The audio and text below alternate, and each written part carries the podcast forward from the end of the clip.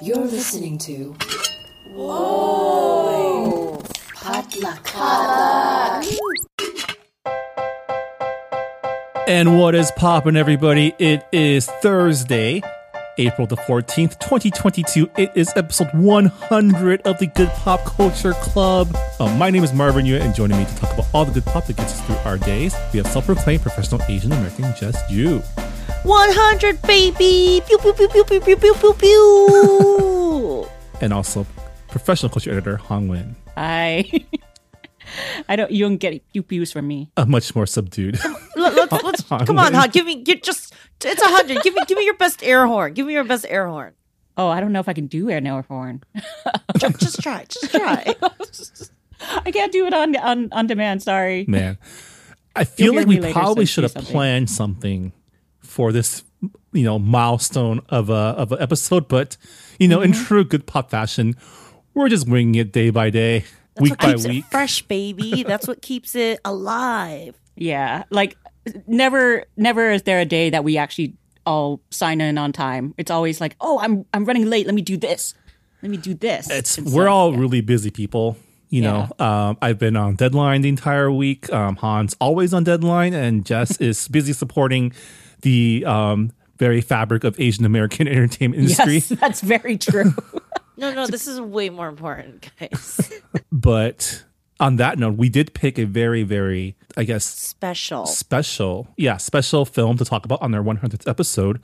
Um, Everything Ever All at Once, which is a new Michelle Yeoh movie um, directed by the Daniels that has just taken up all the space in my brain rent free for ever since I saw it last night. And I'm excited to talk about it with you both. Uh, but before we get to that, we must talk about the good pop that got us through our week. So let's start with Han. What's popping? So I have a double shot of uh, HBO Max series, and I find them very similar. But when I first describe them, you'll be like, "What?" So the first one is called Minx. It is set in the early '70s. It is about a woman who, uh, well, a, a woman who wants to make a feminist magazine, but then because everyone says no to her, she ends up working with a guy who makes porn magazines, and so she makes the first feminist uh, female nudie magazine featuring men. So you might have heard of this, where the first episode there is a parade of dicks, um, dicks, dicks, dicks, dicks, dicks everywhere, and that's not even the only episode that you see a lot of dick. So it's just dicks everywhere. Yes, there's some frontal female nudity, like mainly breasts, and there is some like you know uh, crotch, but definitely you're kind of like whatever. I've seen that before.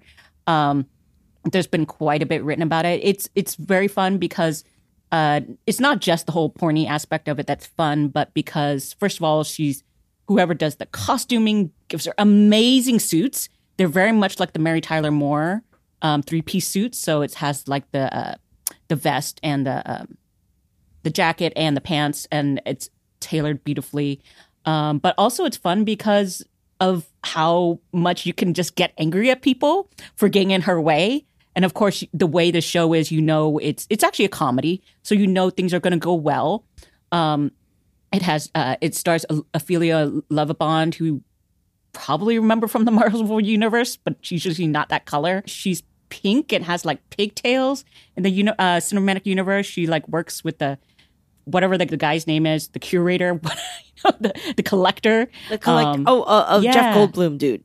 Yeah, that well, that's not actually Jeff Goldblum. No, it's though. um Benicio, right? yeah, Benicio, oh, Benicio. del Toro. Sorry, I'm getting my. They look similar. eccentric- and their characters are very similar. They are. They are. anyway, so she has her regular flesh tone uh, in this, and she's very good. She's playing American. She, I think she's actually not American.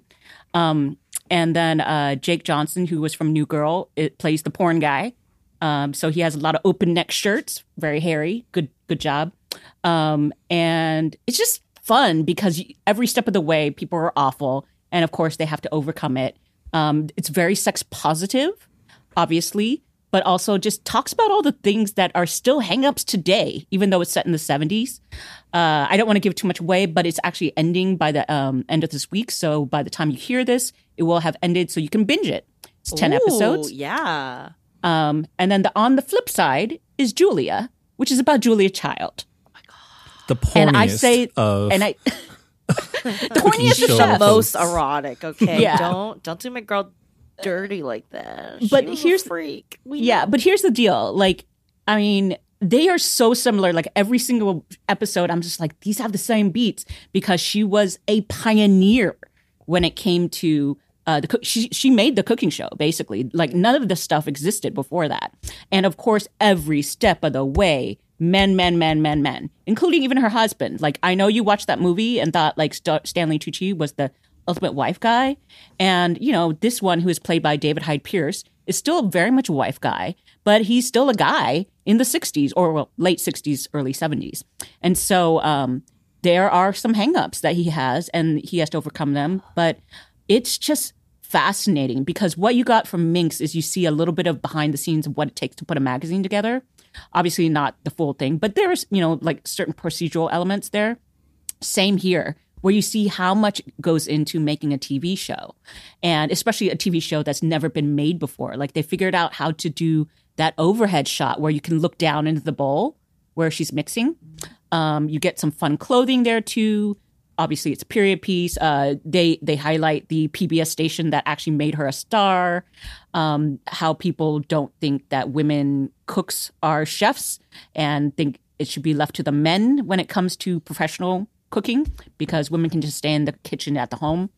Uh, there's so much good about it. It's it's a comedy also, but it's also a little bit heartbreaking in moments because you know she she had to do something that like nobody else did. She was 49 when this happened, so she's had a late start in this career, um, and I found it incredibly inspiring. So both of them I feel are of a piece. If you like one, you'll probably like the other. Although there are less dicks in this one, Are you sure? there- It sounds like there's a ton of more dicks eggplants of the um. Yeah. Right. Yes. Uh, there are there are a lot of dicks of the non full frontal variety.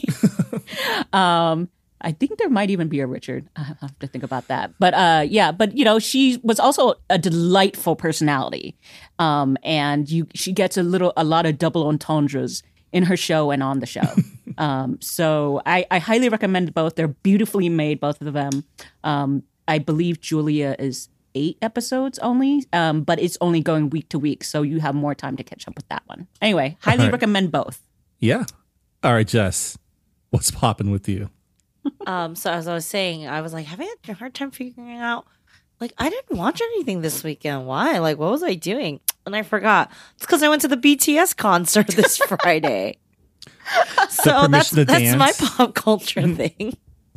Uh, yes, permission to dance in Las Vegas, day one. I, you know, I almost don't want to say this on the record because I feel like it's so rude. But yeah, I keep falling into BTS tickets, and I know they're like very hot commodities to a lot of people, but I haven't had to work that hard. I don't know. this is like karma because, like, you know, like I had to work really hard for other things and like never got this good. You know, that I never got this lucky, like for Big Bang or like actually Big Bang was. I did get floor, but I had to line up. Um, yeah, so it was just like a lot less work than I usually have to do, which I'm grateful for. Don't get me wrong, and it was a good time.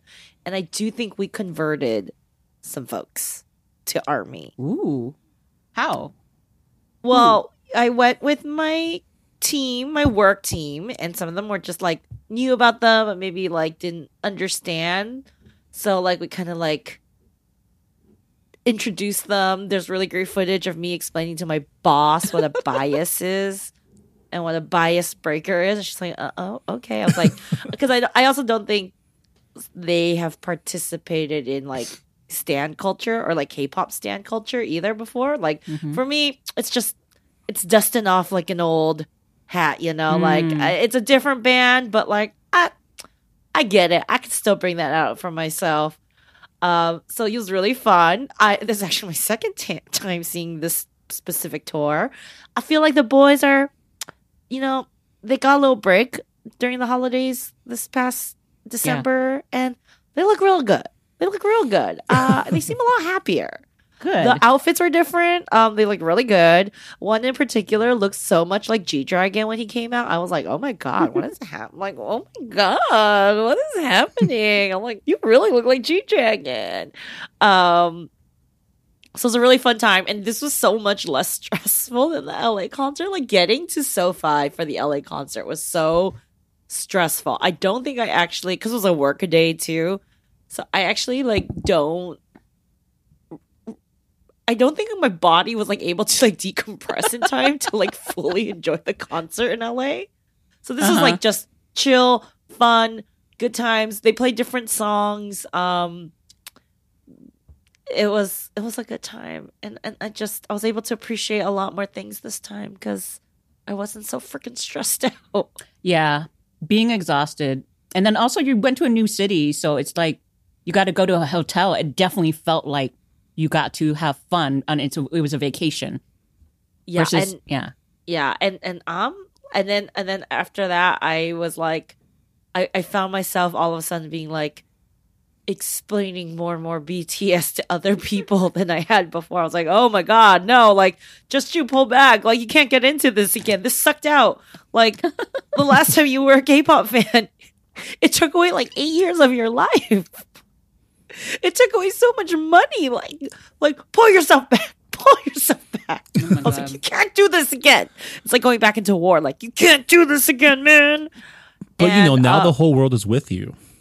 which on one hand is really awesome. Happy for the girlies who don't have to, you know, find random physical media at shady malls in Koreatown. but and like, oh my god, so many bootleg posters. Cause you know, like this the store would just like print random pictures of these celebrities online at like a FedEx and like sell them for like 30 bucks a pop and I'd buy them. oh my god! And again, I fe- I f- sound so old whenever I say this. Like, but back in my back in my day, back in my day, uh, when I was first trying to find Big Bang content, I would only get porn or the Big Bang Theory when I googled Big Bang, Yep. Oh, and man. that's so hard, so mm-hmm. hard. So I'm happy for them, but it's also like now it's just too accessible. Like, what's the hunt? Where's the hunt? Yeah. Where's the fun? These kids don't Where's the- understand. Kids Yeah. don't understand. I gotta work for it. But it's true. Like my friends who were into K-pop, like they were during the HOT Shinhwa days. Oh And- yeah, that's like OG. Yeah, we went to the Koreatown Mall because they were like, "Where would we get this?" And I was like, "Here, follow me." And so uh, we made it like a little uh, excursion of it, and I was like, "Here's one of one source," you know. Um, and so they they have stuck with it. So they are very much fans of BTS. Uh, but I I was just their introduction, like, um, yeah, You gave them the first hit. You gave them the first Yeah, high. basically. Wow, damn, that's you. You owe them some form of like retribution for all the time and money. But it was really, really fun. Had a good time, and then I finally also had time this weekend to sit down and listen to the new Big Bang song, which was beautiful. I love it. Uh, they're back with only four, thank Yeah. God, because fuck Seungri. And it was just so, it was so, this this band really just said, You're fucking old now. Youth is gone. It's gonna keep getting worse. In, But mm-hmm. to a great beat. It's like a slower song. It's a lot different than their usual kind of first singles. And I really like that. I like how they're growing and, you know, doing a new sound. TOP looks really good. G Dragon has a rainbow mullet. He is two years ahead of the game as always. That's gonna be like the hot shit in two years, I swear to God. And Daesung looks really good. They like he looks really good. Like the long he has like the long permed hair and like the big oversized suits. I'm like, it's a look. I want that whole outfit and everything. It's it's they're back. They're back. I cried a little bit. yeah, my whole feed was full of Big Bang. Um, I also have to say, in general, what I enjoy, even though I don't follow any of them in particular, I just always enjoy the fashions and all the risks and all the accessorizing. It just uh, there's it's fearless and it's fun. So I pro that whoever So, whoever yeah, it is. So fun. So fun. And I'm just like, okay. It's good to have you guys back, guys. A tear. Single tear. Even if you're just calling me old. All right, Marvin, how about you? What's popping? Um, so like I mentioned, I've been on deadline all week, so I haven't had time to really watch anything, but I did um manage to so I caught a Wall Street Journal article about how they redid some of the um the audio description track of Bridgerton to make it sound more like a romance novel.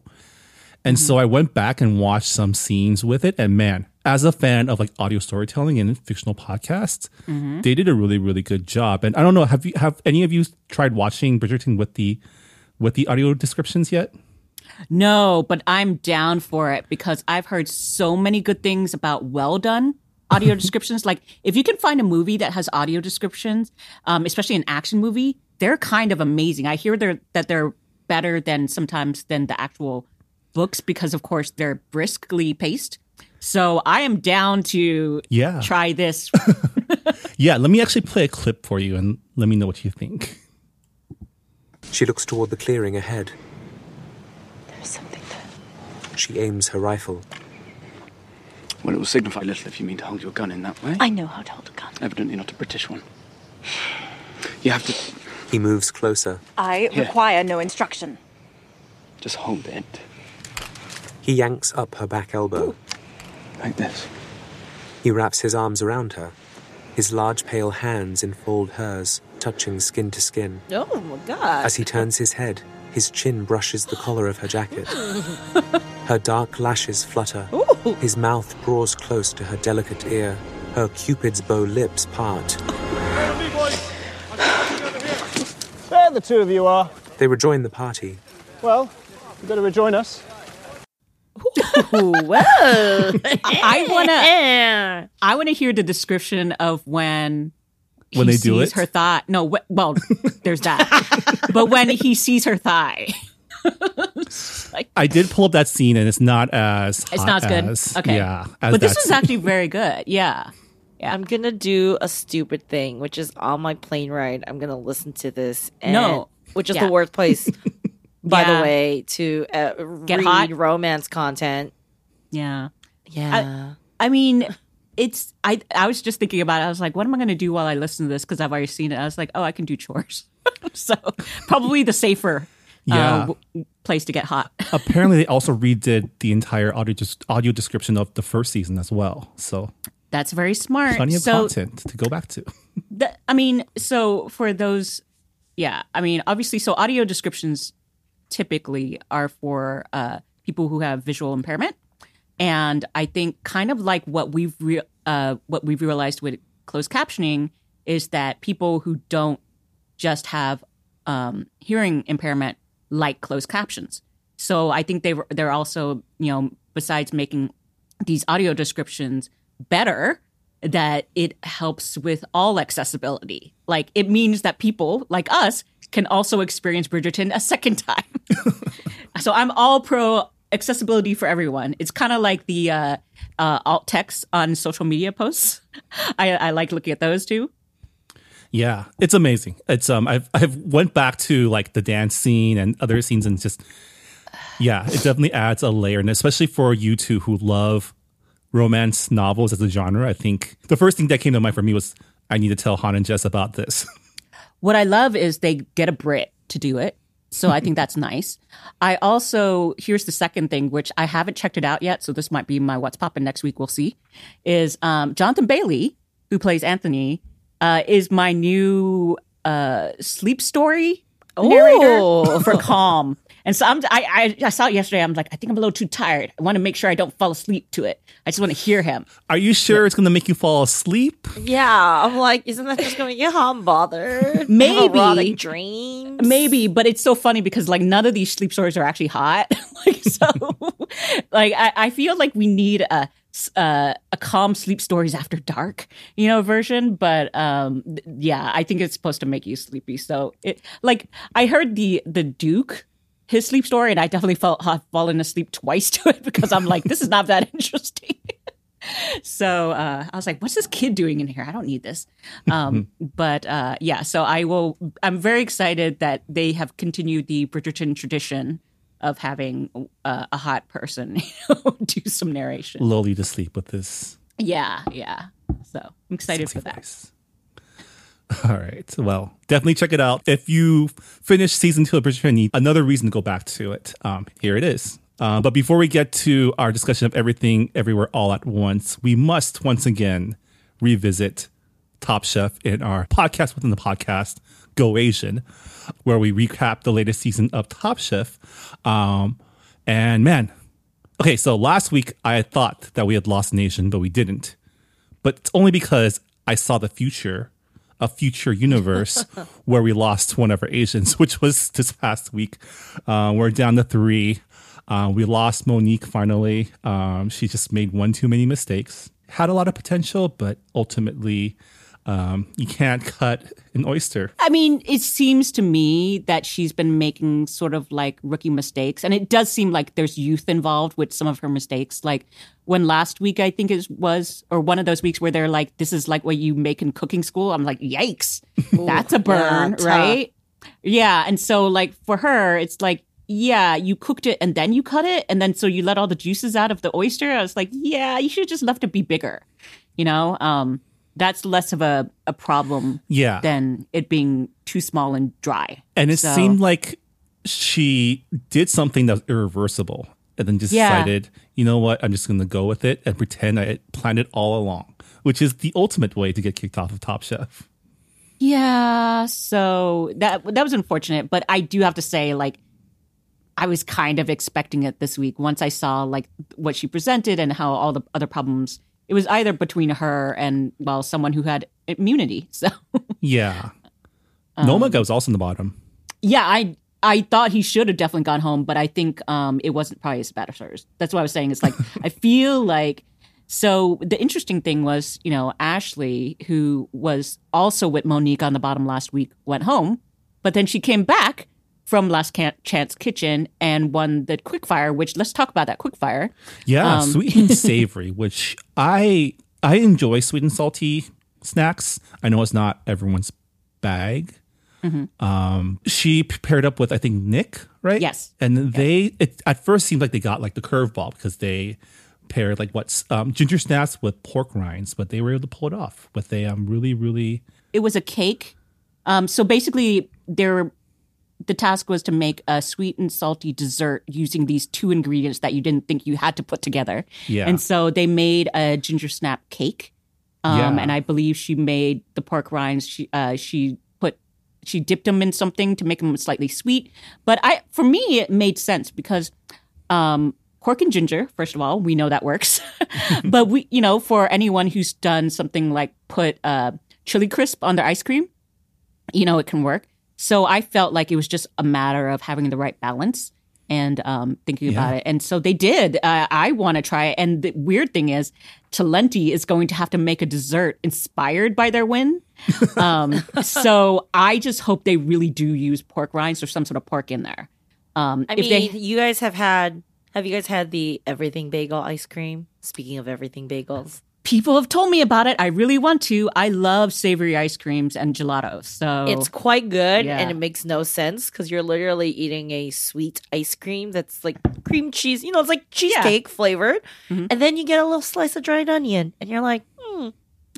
But it's good. I'm totally down. Like, uh, one of my favorite things is just like what olive oil gelato. It's so. Oh my good. god! Or olive oil ice cream. Yes. Oh, so good. Yeah, like all of my favorite desserts have a salty slash like umami element in it. Um, so if you ever give me anything and like and I add salt to a dessert, that's probably why. um, I'm down for this. Hopefully they do something like that. Yeah. I don't know what it would be. Yeah, and then for the elimination challenge, they had to make a dish um, based on a famous Houstonian, a famous female Houstonian, um, and the winner once again was Evelyn, hometown Yeah. girl, pulling through once again. I'm I'm glad for her partly because I feel like she had a rough start, but then she's been pulling it um pulling it out and actually doing justice to all the things that she says she loves. Um the Zine she loves, but also this one she had pulled the name Selena and so she of course wanted to do justice for someone that she felt like really balanced that whole uh, dual heritage. Um and of course Selena has such a sort of a sad story, but um yeah so what what i think was interesting is of course you know uh as a as a texan also uh joe was talking getting like talking all about it and getting like kind of reclamped and i was like oh no is she gonna go home because you know when they put make those packages the more they're featured the more you're like afraid Yeah, the, the winner cut or the loser cut, right? right right and so fortunately She didn't go home, um, but it, it just sort of made me think like, you know, we talked about this how this being placed in Texas is no mistake.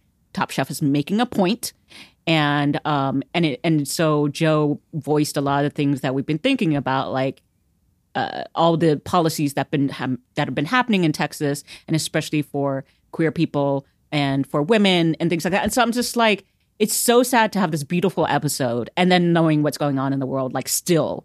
Like Yeah. how long ago was this made and it's worse now. So I I don't know if it'll make any difference, but I really hope like I don't know, someone writes something really amazing about the season to point that out. But like I don't have the time. So Yeah. Um, all right, we can't no, you talk can't. about Top Chef without mentioning the continued ascendance of COVID man Jackson. COVID Man. Worst superhero name ever.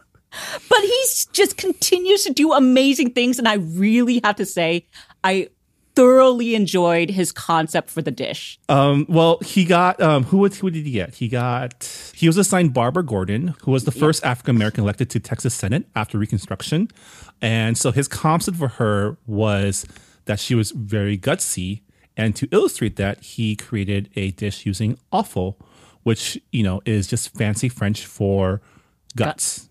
You know, it's the organ it's organ meat yeah. Yeah. So good. i was so happy when he said that he's like almost kind of it was almost like a shrug so it's like so let me use some offal uh, he's the- such a goober, and I love it so much. but he, but it he backs it up because I gotta agree with uh, Christine Ha, who came back as a judge.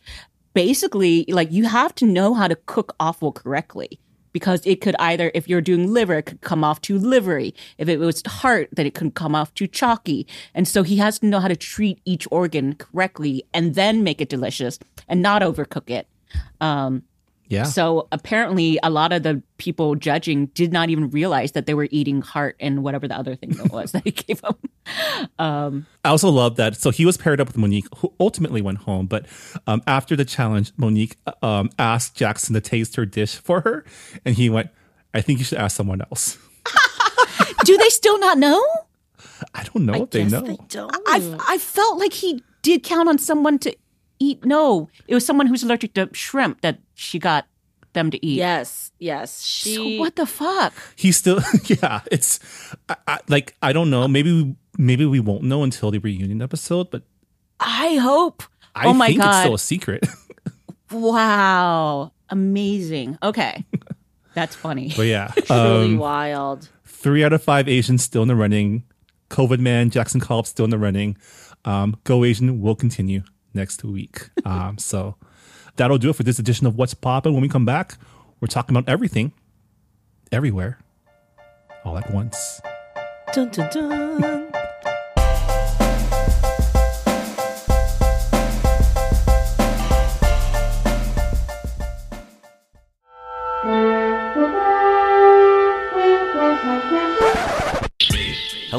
I'm Phil Yu, and I'm the host of All the Asians on Star Trek, the podcast in which I interview all the Asians on Star Trek. I'm talking to actors, writers, directors, stunt people, background extras. You know, all the Asians on Star Trek. Find out more at alltheasiansonstartrek.com. Part of the Potluck Podcast Collective. Live long and prosper. And welcome back to the Good Pop Culture Club. For our 100th episode, we are talking about Everything Everywhere All at Once, the latest um, science fiction comedy action film written by Daniel Kwan and Daniel Scheinert, um, collectively known as The Daniels, starring Michelle Yeoh as a middle aged Chinese American woman named Evelyn Wong, who runs a struggling laundromat with her husband that's being audited. Uh, and on her way to the IRS, becomes embroiled in a battle between parallel universes to save the very existence of everything. The um, the film also stars Stephanie Hsu, um, the un- incomparable James Hong, um, Jamie Lee Curtis, and also the triumphant return of Ke Huy Quan, who returns to acting for the first time in what thirty years. I think it's been about that long. Yeah. Yeah. um. So yeah, if that sounds like a lot, it's because it is. Um. So, what did we think of everything ever all at once? Oh. Uh, so I went into it really not knowing much about it. Um, I had friends who had done some early, watched some early screenings, and they all said it was great. I just didn't really have time to process it. So Han and I actually watched it together in IMAX, which I do not regret at all. That was like one of the best decisions we've ever made, and it was so I don't even have words for it. Loved it. Loved it, obviously. And just was so unlike anything I had ever experienced before in a movie that I proceeded to call every single person I knew that had already watched the film on my drive home from Burbank and just scream at them and going, "Ah!" and asking them where they ugly cried.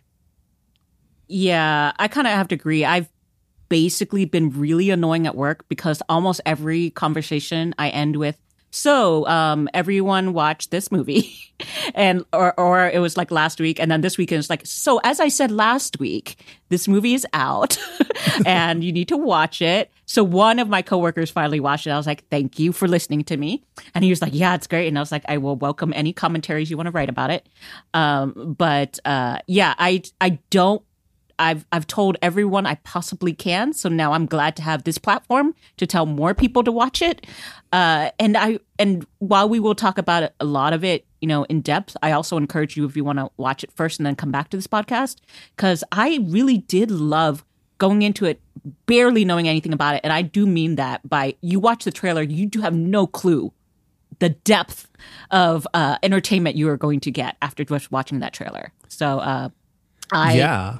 Yeah, I, I we I mean we can start boiling it down soon, but yeah, uh, I know Marvin, you also had a similar experience about being surprised. Yeah, I mean, um, I came in also only seeing that first teaser trailer, not knowing anything about the central themes of the film.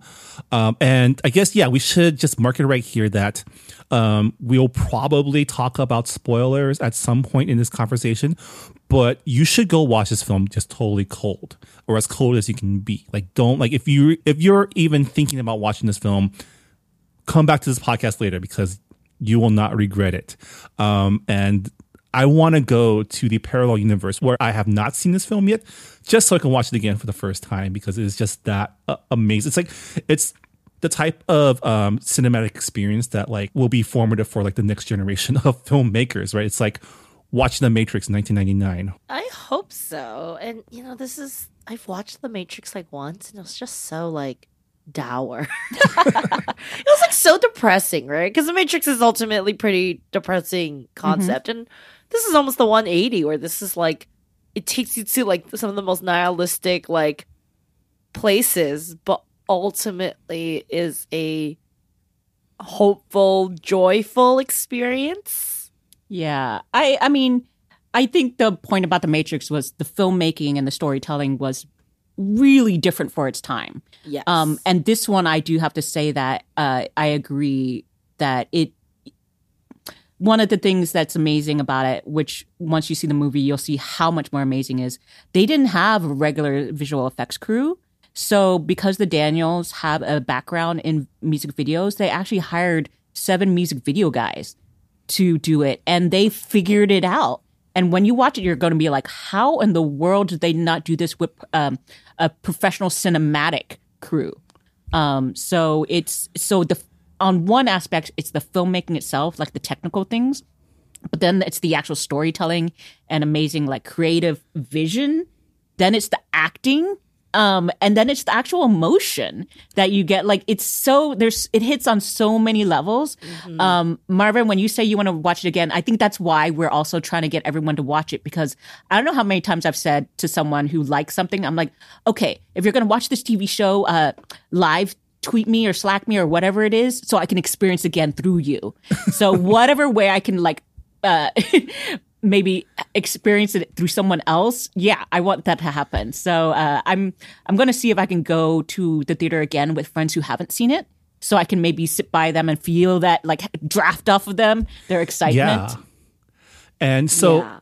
this is my first experience with the Daniels. I did not watch Swiss Army Man, although that's not true. I did watch the hell out of their music video for Turn Down for What, yes which you can see the through line of that music video to this film. Because it's just so like it's this film is just pure kinetic energy the entire way through. They're great. They're great guys. I love them. Oh yeah, no, I've I've worked with them before, and they're so sweet. They're so funny, uh, very chill, and but like like good energy. And I'm just so happy that like I hope that this is what a lot of more indie films will be like going forward. I'm so tired of the slow emo like slice of life. I I can't do it anymore, guys. I need I want maximalist insane concepts. I did love there's this great exchange uh, between um, Daniel Kwan of the Daniels and Kogonada on Twitter, just like singing each other's praises, and it's just Aw. so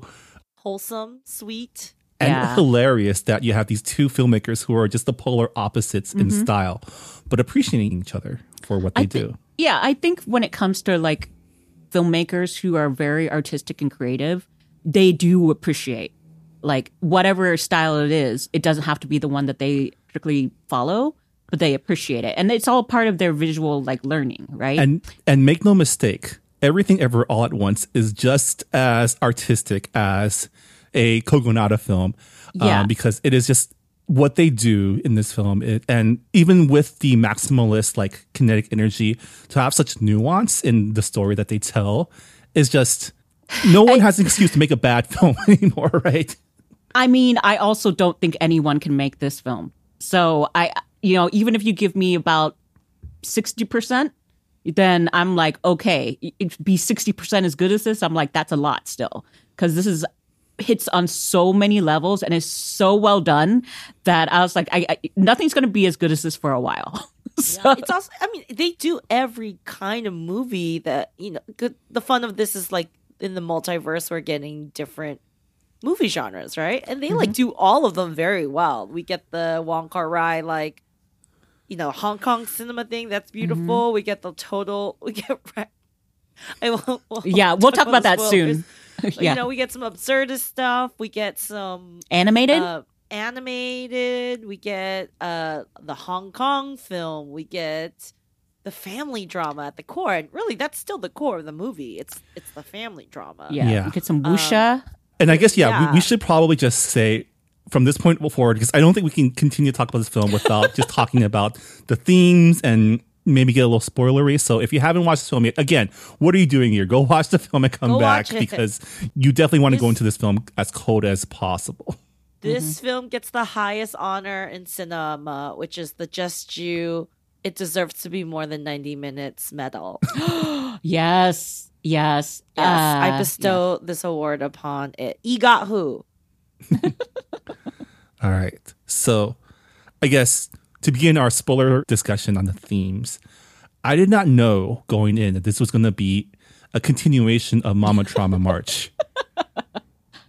That's on you, boo. Yes. so at the center is a pretty fractured immigrant family consisting of Michelle Yeoh's character, overworked, stressed, um, regretting some life decisions. and Frumpy. herself. This is like she was playing Frumpy a very Michelle- yeah. Yeah, I mean, I mean, she still looks great 'cause she's Yeah. Michelle Yeoh, and like my grandma don't look doesn't look like that.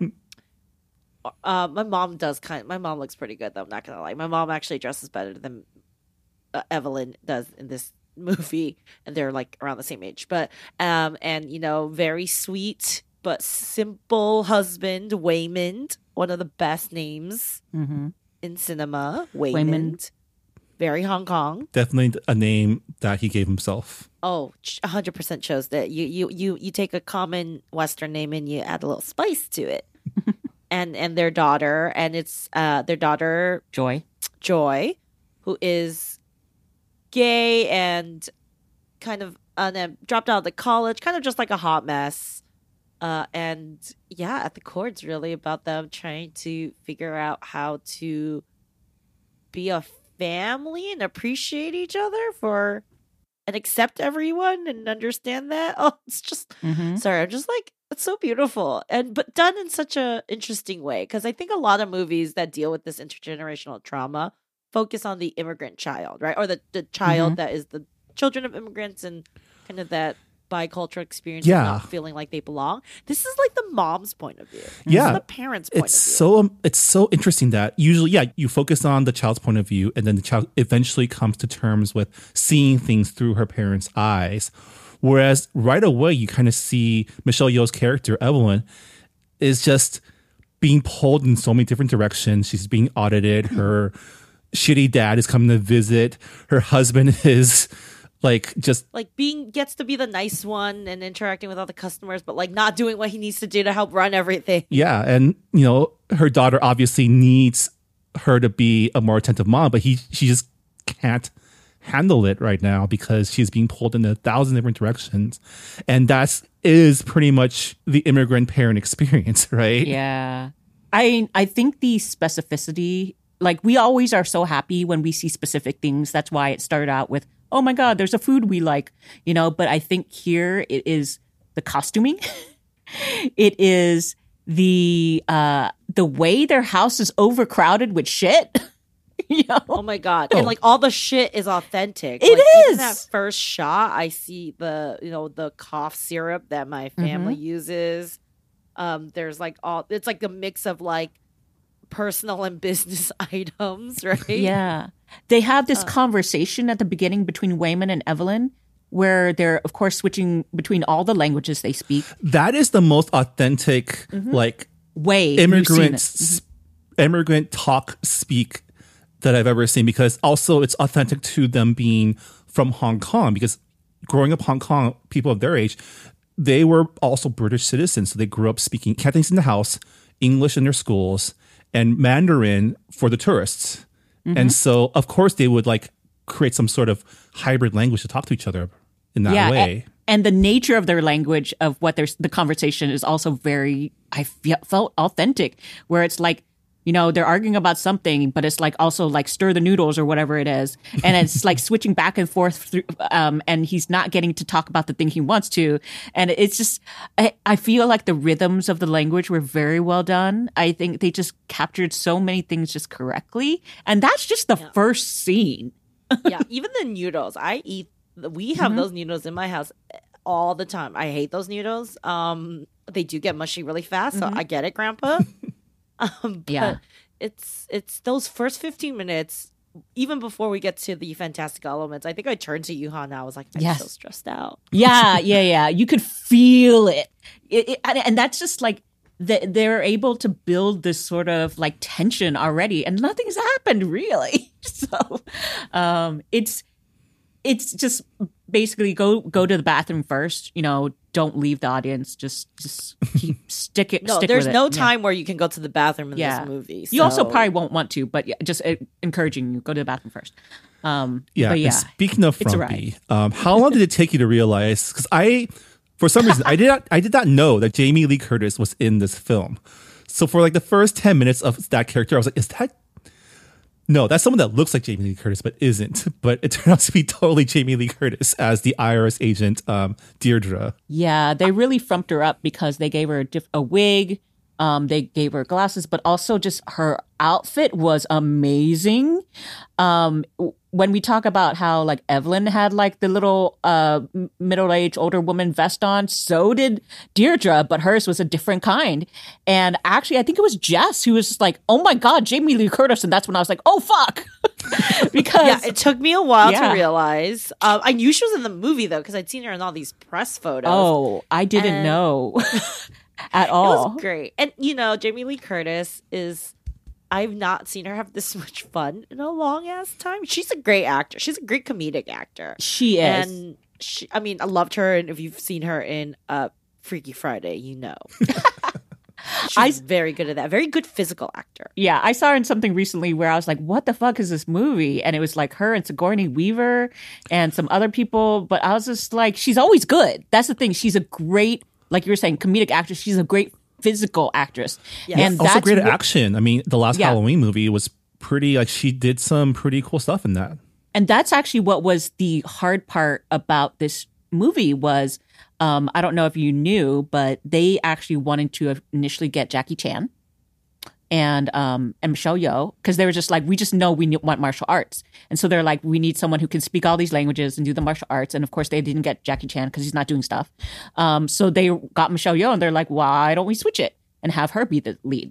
And so they needed someone who not only could do the emotional stuff but also do the action and the comedy. And so Jamie Lee Curtis and Michelle Yeoh together, great. Uh, I, I feel like they must have had the best amount of fun. in They look movie. like they had a lot of fun. I, Yeah. everyone in this movie looked like they had a lot of fun. which Yeah. I think you can also tell.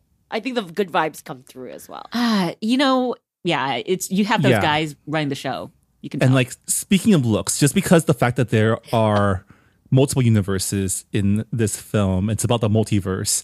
But let's talk about the amount of looks that Stephanie Hsu was serving as I like the different versions of like what was her name? Jobu Tupaki, yeah, Jobu Tupaki. yeah. the ultimate evil of the universe. I I couldn't even keep track. I think I saw some headline where they said it was like 40 hairstyles or something like Oh that. my god. And that's just the hairstyles. And the hairstyles are vastly different. Um, but the outfits too, and the like it's not just one sort of Asian outfit, it is so many Asian inspired outfits and you know, and um I also have to say the way I don't know if someone's talking about the smash cuts here, but or whatever, but it's basically like how they transition from one to another.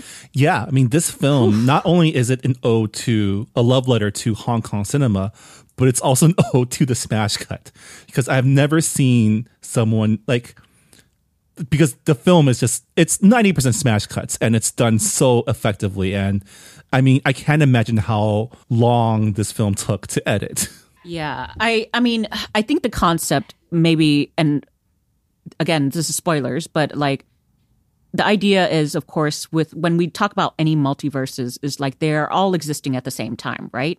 Um but we are actually able in this movie to appreciate how simultaneous these are by smash cutting.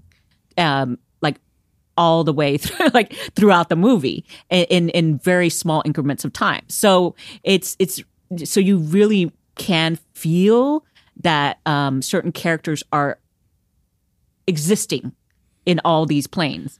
I guess Yeah. at the same time. So, but they are able to visualize it in a way that I've never seen in a movie before. Because when you, we talk about multiverses, like um, Doctor Strange or or Marvel, uni- all the Marvel universe stuff, um, it's usually like you did one um, one decision, and so this person no longer exists. You know, it's kind of like really heavy handed like that, and which you know has been traditional for alternate timelines all the time. Like, oh, what if the Civil War, you know, the South won? Um, but this one uh, thinks of more of like the butterfly effect. What if that butterfly didn't die? And so tiny increments of things have changed. And I really enjoyed how they decided to, dis- you know, which one would be which, because some of them, it's like the, the Michelle Yeoh Evelyn character is like a martial artist. One of them, she's like a great, a Benihana type chef. Uh, um, but yeah, and that's just kind of like cool because I could see every aspect of Michelle Yeoh being great at something, you know, and totally I see that. Um, yeah, and but the core Yes. of why this Evelyn in this specific universe is the right one is because she's such a fucking failure.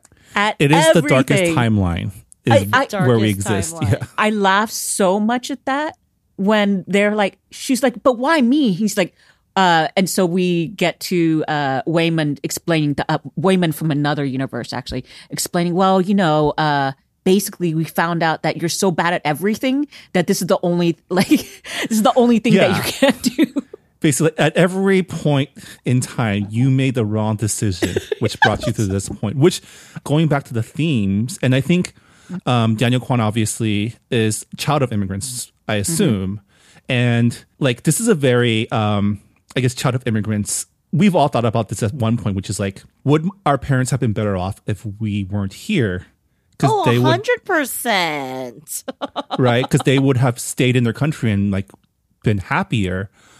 that ultimately is part of the message of this film, which is like our parents didn't move here because of us. No, Like, no, no. We weren't even in their minds when they moved here, probably. And then, again, maybe not the case for all parents, but I think most people, most of our parents, um, when they immigrated to you know the U.S. or to another country, it's because they wanted to do something. They wanted to do it, and we happen to appear afterwards, right? So, I think Well, not me. um, I existed. But yeah, you're right that immigration is not purely a because my family needs this. Like they needed a better life too. Hello.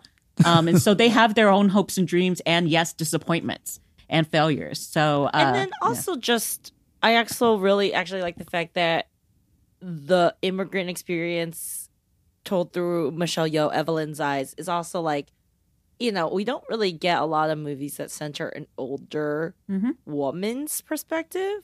So, you know, it's not even just her as a mother, it's her as a wife and who she chose to like marry and build a life with, right? And her relationship as a daughter. Like, she really is being the center, and it's all her relationships to the people around her.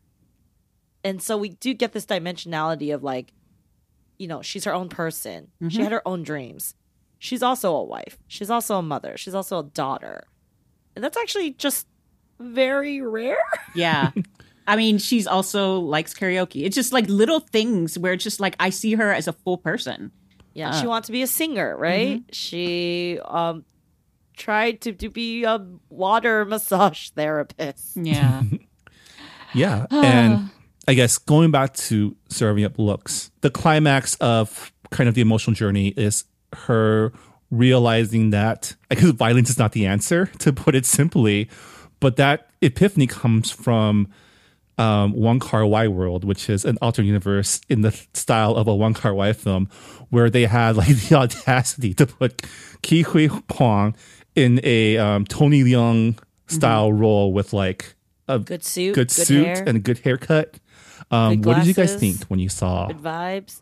Daddy? I was very I was very offended because you know you gave me someone that kind of vibe like my dad, a very very jovial, kind of goofy dude in a polo and my dad doesn't rock a fanny yet, but he does rock a big backpack. And then you like put him in the suit and then like Baba becomes like daddy and it's just like no, I was was not ready for that. Please. I definitely had a vocal reaction when I saw him because like that universe is where Evelyn is a movie star. So she's also dressed to the nines. She's at a premiere for a movie and she walks up the stairs and he turns around and you get that moment you're like, it's, it's just like a visceral reaction. It was gorgeous. And also, when we were talking about, yes, this emotional journey is, you know, at some point, uh, in that universe, she had turned him down for the for marriage. So this is a reunion between them of sorts, and she's she also has a reaction like, "Oh, you're hot," um, and uh, so they they have kind of a talk afterwards, and that's where we get the moment. I don't know if anyone wants to talk about that moment. I mean, the moment is she explains to him that like I saw a vision of my life with you in America, and it sucked. because we had a laundromat together and all this other stuff. And his response is basically like, Oh, in a in another life, I would have loved to have done laundry and taxes with you. Yes, oh my was- god, Daniels, Daniels, I am, um, I'm, I'm, how, what, how, what, why are you doing this to me? Like I, that is that is maybe I'm just old now, but like that is literally the most fucking romantic thing I have ever heard. And at that point, I am ugly crying Marvin. Mm-hmm. Like I am mm-hmm. sobbing. My glasses are off. I mm-hmm. have to like put my head up to fa- prevent the tears from falling. I'm like pushing the palms of my hands into my eyes because I don't know what I've touched with my fingers and it's COVID. So I'm like trying to like suppress the tears in my eyes. I'm sure the dude sitting next to me is like, "What the fuck is wrong with this woman?" I'm just like, "Uh, not okay. And like, like I basically don't stop crying until the end of the movie. yeah, I gotta say, having worn a mask and then snotting myself out and not being able to breathe. And I was like, what do I do? Because I can't wipe my nose. It was just such a conundrum. But that, I, I agree. Like, everyone take note. Like, that is a romantic line.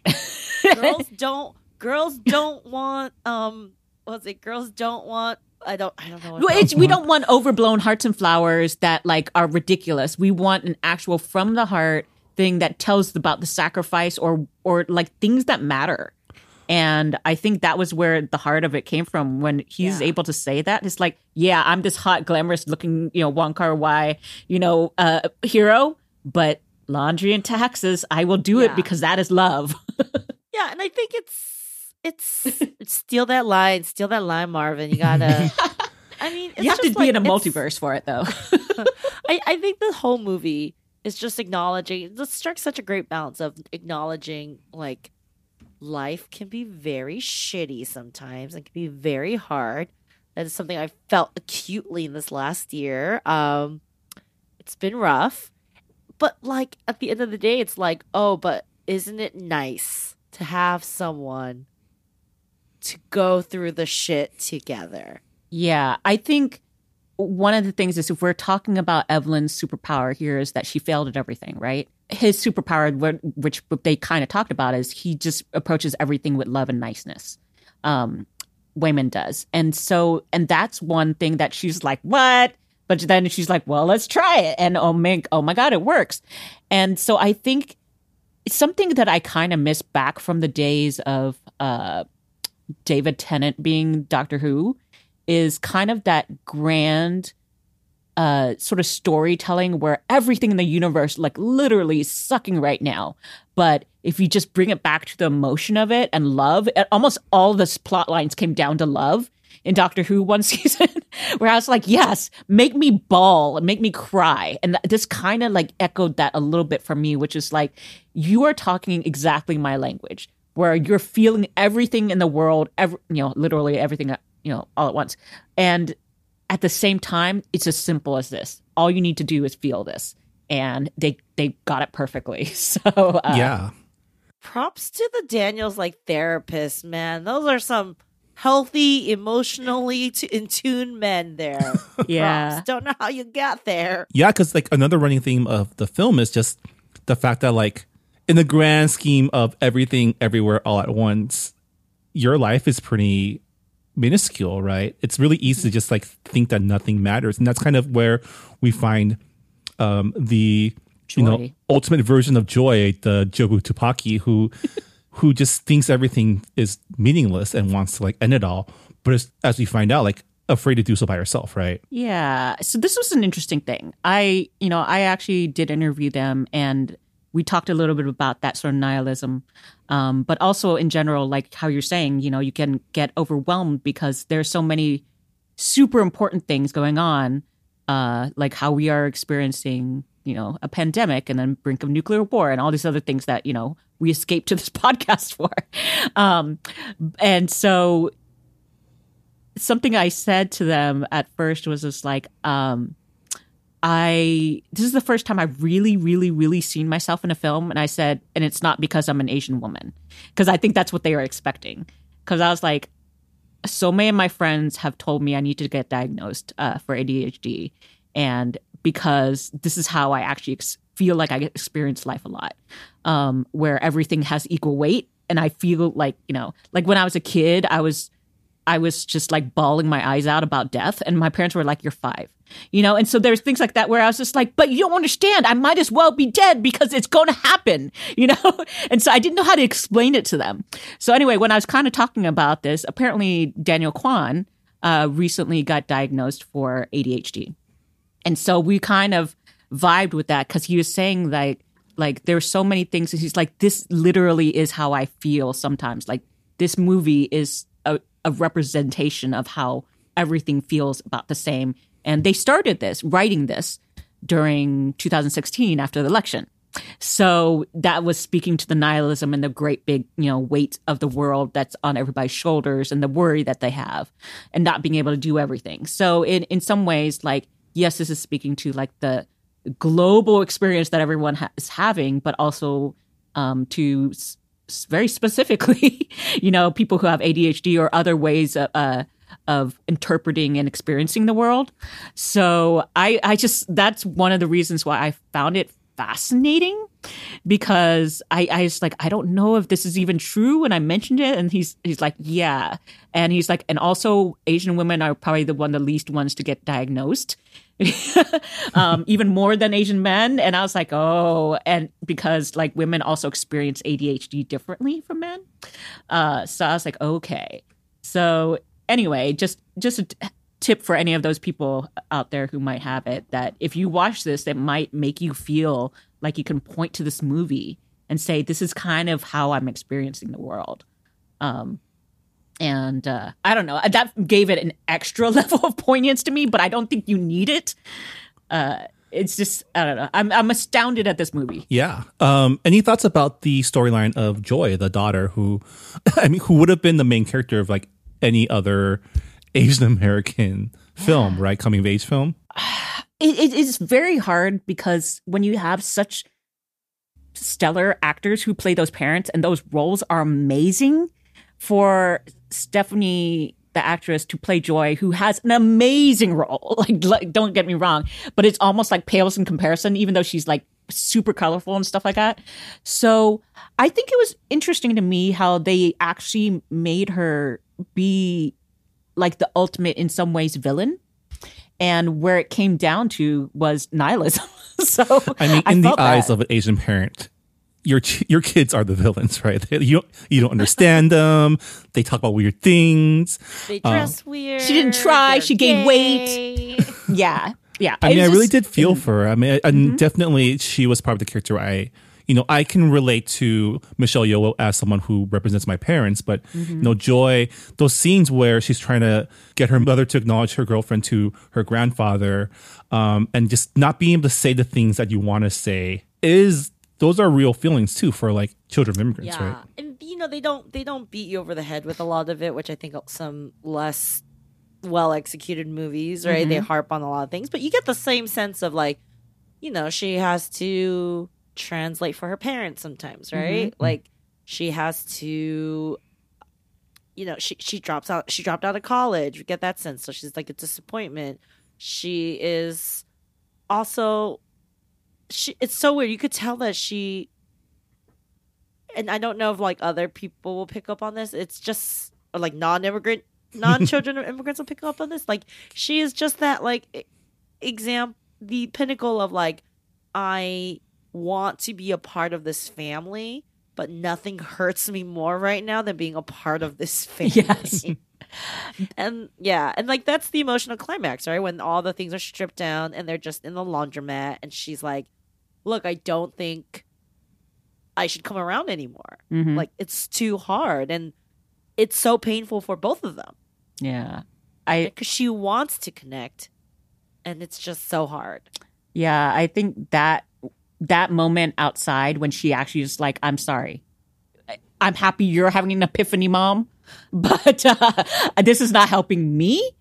And so I I really connected with the moment where she's where basically sh the mom is almost saying like, "No, no, no, I accept your girlfriend, but your grandfather won't." And there's like always these excuses. Like with my my family, it was like, "Oh, your your sister in law, who my sister in law is black," and so it's like, I, you know, like I'm not racist, but I'm worried about what other people think, or you know, your sister in law is great, but I'm worried about her friends. I'm like, what do you mean about her friends? What do you think about her friends? You know, it's kind of so there's always these excuses and these extra like low layers of them of of like getting in the way of full acceptance.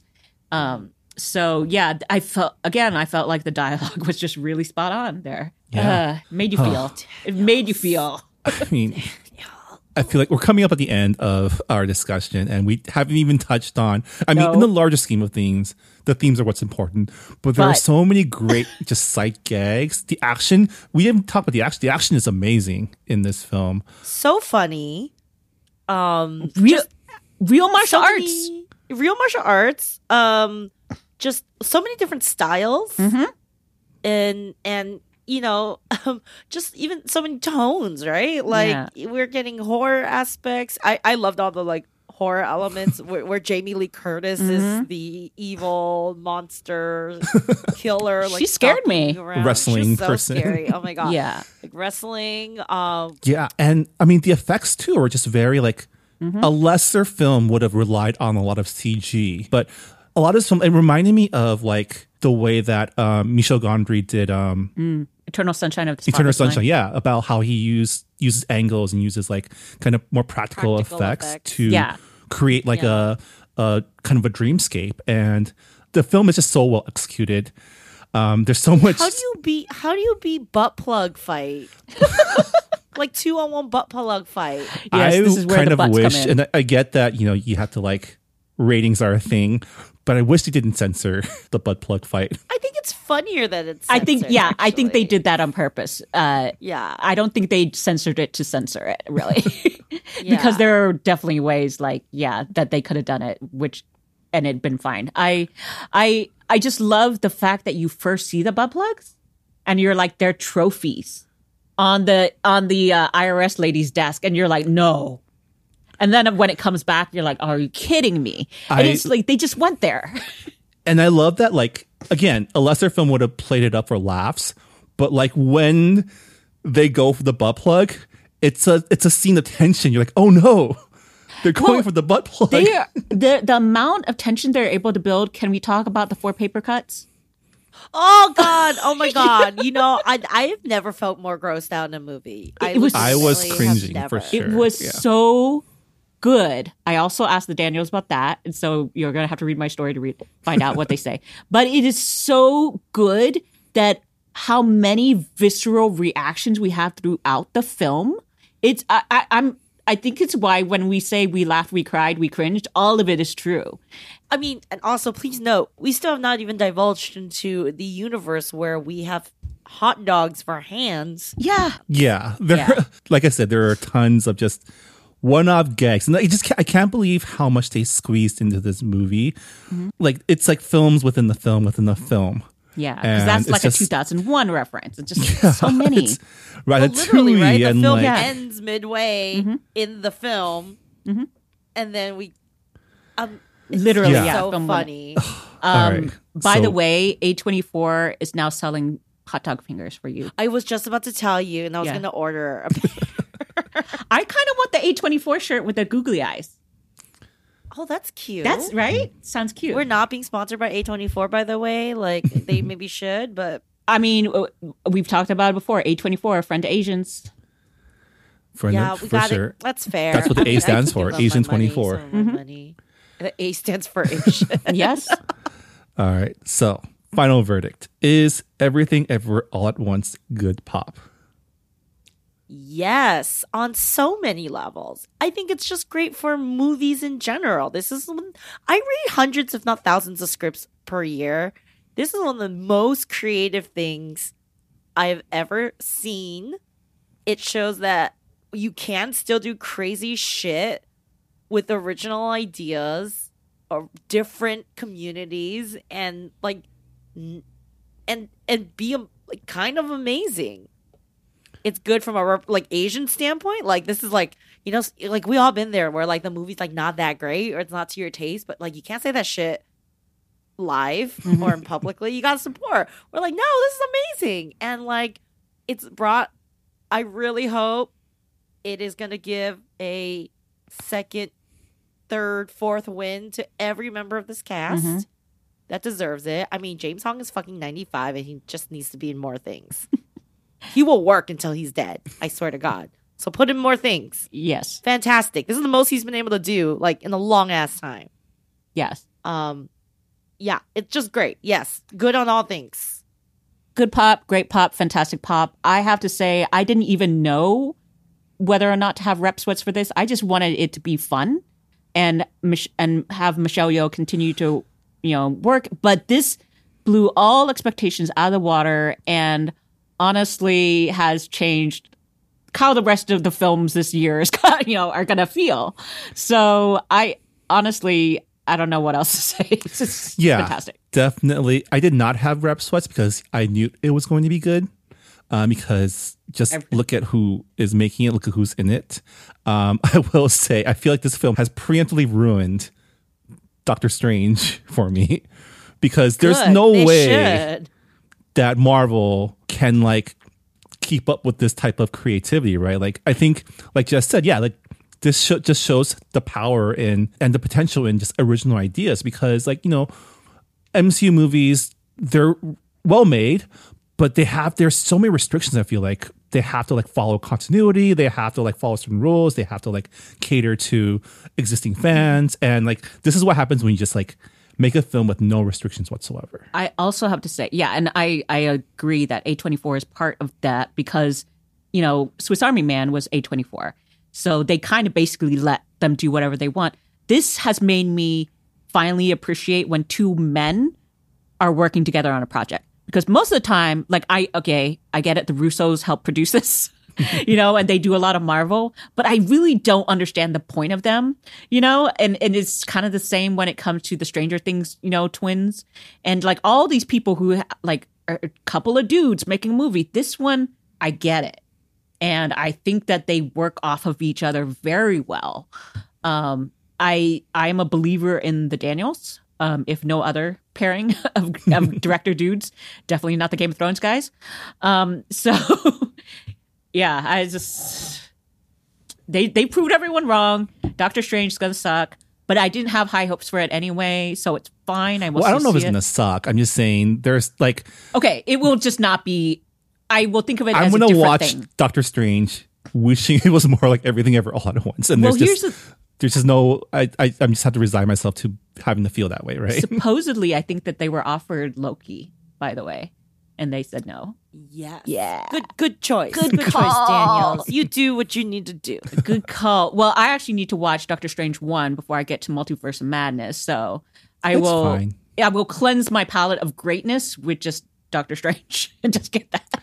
it's fine it's fine. Yeah, it'll fine. It's fine. Yeah, it's it's just fine I, alright. I had low expectations anyway, so All right. Well, that'll do it for our discussion of everything ever all at once. And man, we only really touched the surface of this film. And, you know, hopefully you all loved it as much as we did. Um, Jes Hanh, if people want to find out more of your thoughts, where can they go? My trash takes are on Twitter at Just Jude Tweets. and I am at Anonymous. You can find me at Marvin. You can find our show at Good Pop Club. Uh, we are a proud member of the Potluck Podcast Collective, a collective of Asian American hosts of the podcast. Check out our fellow podcasts by going to the website podcastpotluck.com. And yeah, I want to go watch it again. I Happy feel like I need to go watch it again. Yes. yeah. No, I think I am going to have to, and I found some friends who haven't seen it who want to see it. Yeah. So I think that will work out very well. My dad's coming back from Taiwan this week. When he's ready to go out, I'm going to take him to watch this film because I wish I lived in the same city with my mom because I'd watch it with her. Um, she went to Jamaica apparently. Um, wow, living it up. right Mom. and but i also know like my brothers are still like at home so i'm just like they wouldn't watch it with me uh, so she would totally be down All right. Uh, we'll see y'all next week on the Good Pop Culture Club. Oh, happy 100th episode. Happy everyone. 100. Bye. We'll see you. bye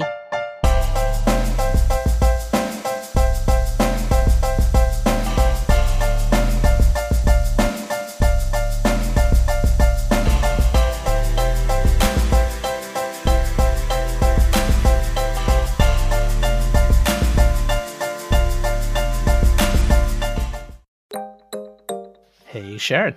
Hey, Remen.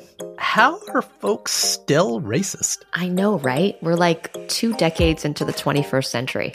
Yeah. And second question Where's my jetpack? Well, I can't help you there, but have I got a podcast for you? Modern Minorities is a show where each week my longtime pal Remen and I uncover common and uncommon truths that we all need to hear for our majority brains and ears. Yeah, Sharon and I have spoken to doctors, lawyers, directors, climate activists, angry Asians, athletes, chefs, writers. Folks who are black, brown, gay, straight, and everything in between. Past guests have included comedian Margaret Cho, Southern Poverty Law Center journalist Geraldine Mariba, comics creator Gene Luen Yang, and many, many more. We've even talked about Ramadan, Black History Month, Kamala Khan, and Robin being queer. It's like we're trying to solve racism with the podcast. Challenge accepted. So check out Modern Minorities at modmypod.com or wherever you get your favorite podcasts. Remember, we're all modern minorities, but we're no one's model minority.